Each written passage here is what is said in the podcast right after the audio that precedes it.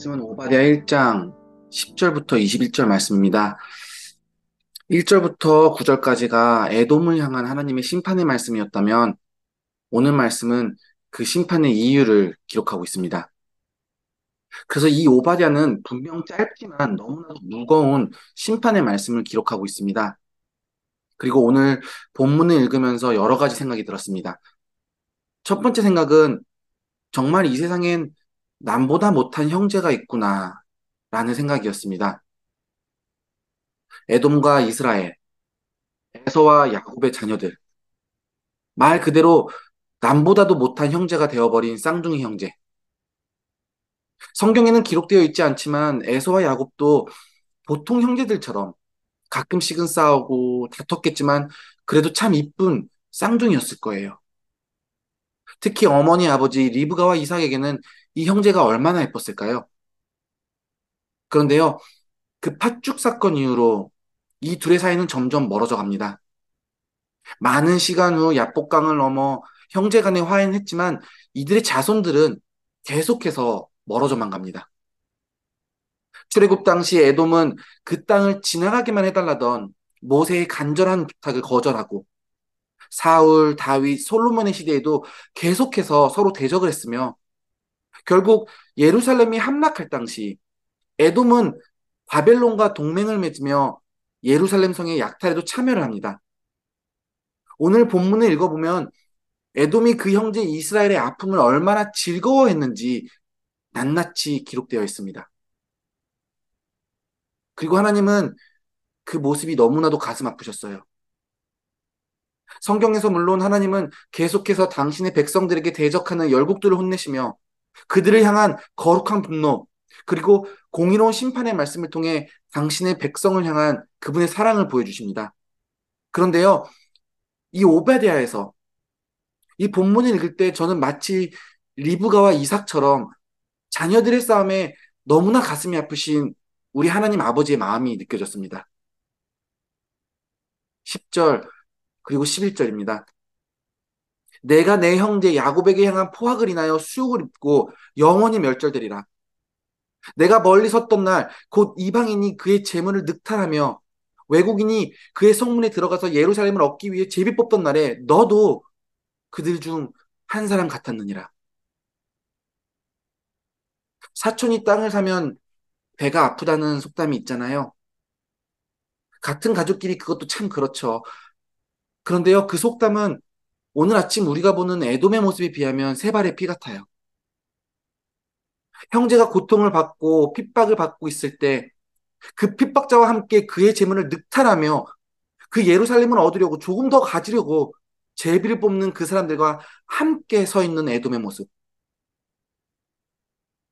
예수님이 십자가 옆에서 그분의 옷을 제비 뽑아 나눠갔던 그 모습이 연상될 만큼 너무나도 차갑고 너무나도 잔인하고 너무나도 슬픈 모습을 우리는 오늘 본문에서 보게 됩니다.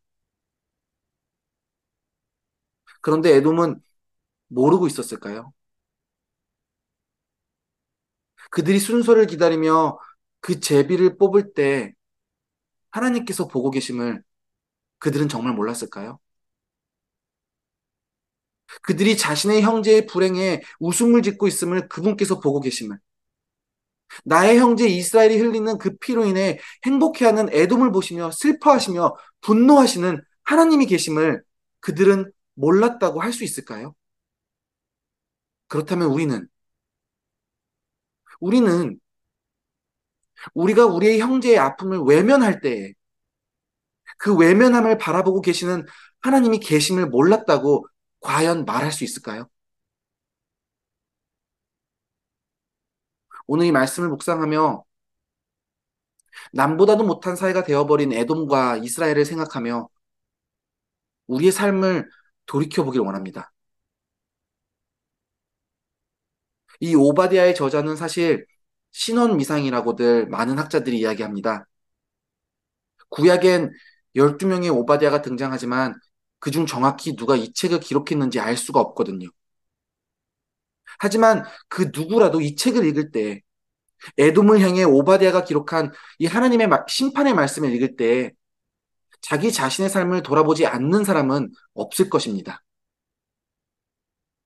이스라엘 백성들마저도 에돔을 향한 하나님의 심판의 말씀을 읽었을 때 마냥 기뻐하지 못했을 거예요. 물론 오늘 본문 후반부 하나님은 당신의 백성을 향해 축복을 말씀하십니다. 하지만 에돔의 모습에서 이스라엘은 분명 자신들의 모습을 봐야만 했어요. 에돔과 같이 너무나도 차갑고 잔인하게, 너무나도 무관심하게 자기 형제의 아픔을 바라보고 때로는 그들의 아픔에 웃음마저 짓고 있는 자기 자신의 모습. 오늘 여러분과 첫 번째 나누고 싶은 말씀입니다. 우리 안에 애동과 같은 모습이 있다면, 나와 내 형제도 애동과 같, 애동과 이스라엘 같다면, 우리의 다툼으로 인해 슬퍼하시는 우리 아버지를 생각하기 원합니다. 우리 아버지가 나를 사랑하시듯 그도 사랑하신다는 그 사실을 기억하길 바랍니다. 두 번째 나누고 싶은 말씀이 있습니다.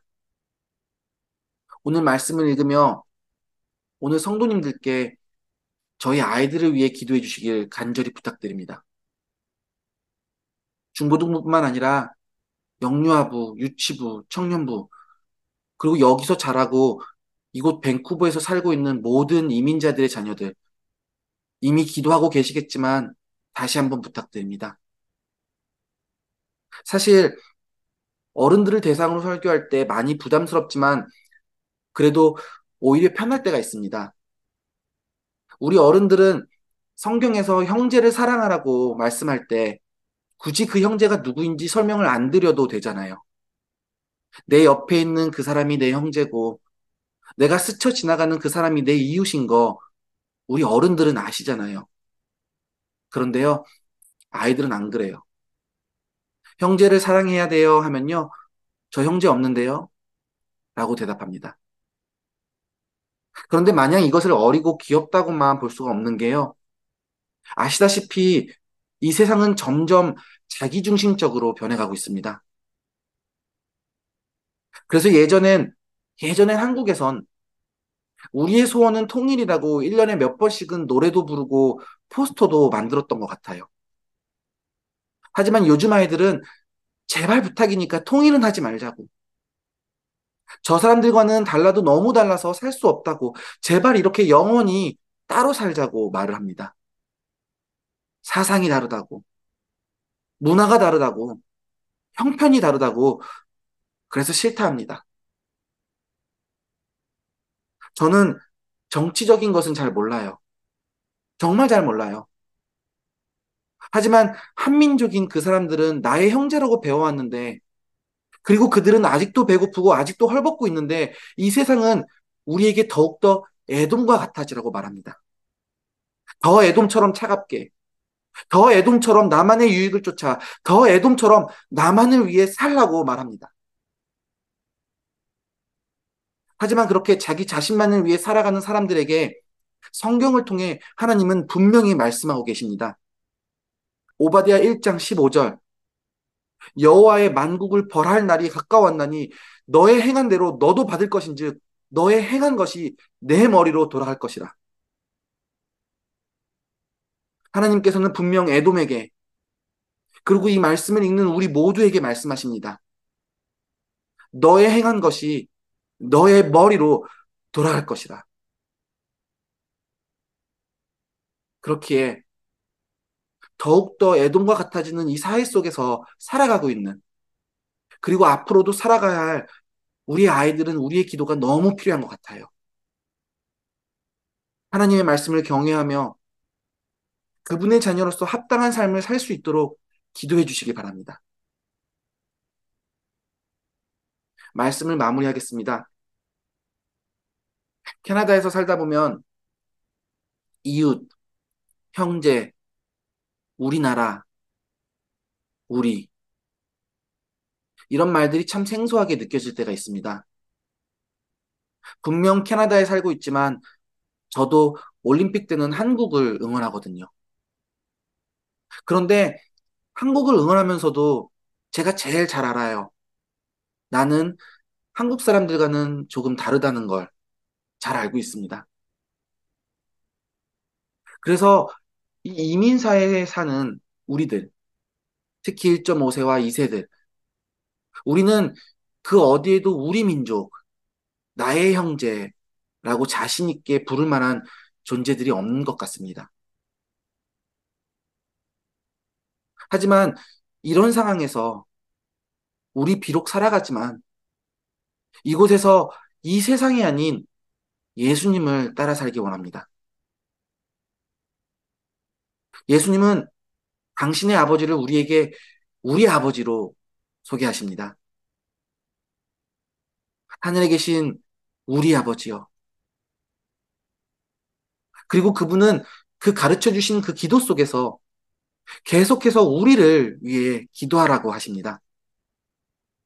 우리에게 일용할 양식을 주옵시고, 우리가 우리에게 죄 지은 자를 사하여 준것 같이 우리 죄를 사하여 주옵시고, 우리를 시험에 들게 하지 마옵시고, 애동과 같이 자기밖에 모르는 이 세상 속에서 친히 우리와 함께 하시며 우리를 기억하시고 우리를 위해 기도해 주신 예수님처럼 우리도 이 세상 속에서 서로를 위해 나만이 아닌 우리를 위해 기도하길 소망합니다. 그렇게 애동과 같은 인생이 아닌 하나님의 자녀의 삶을 살길 간절히 소망합니다.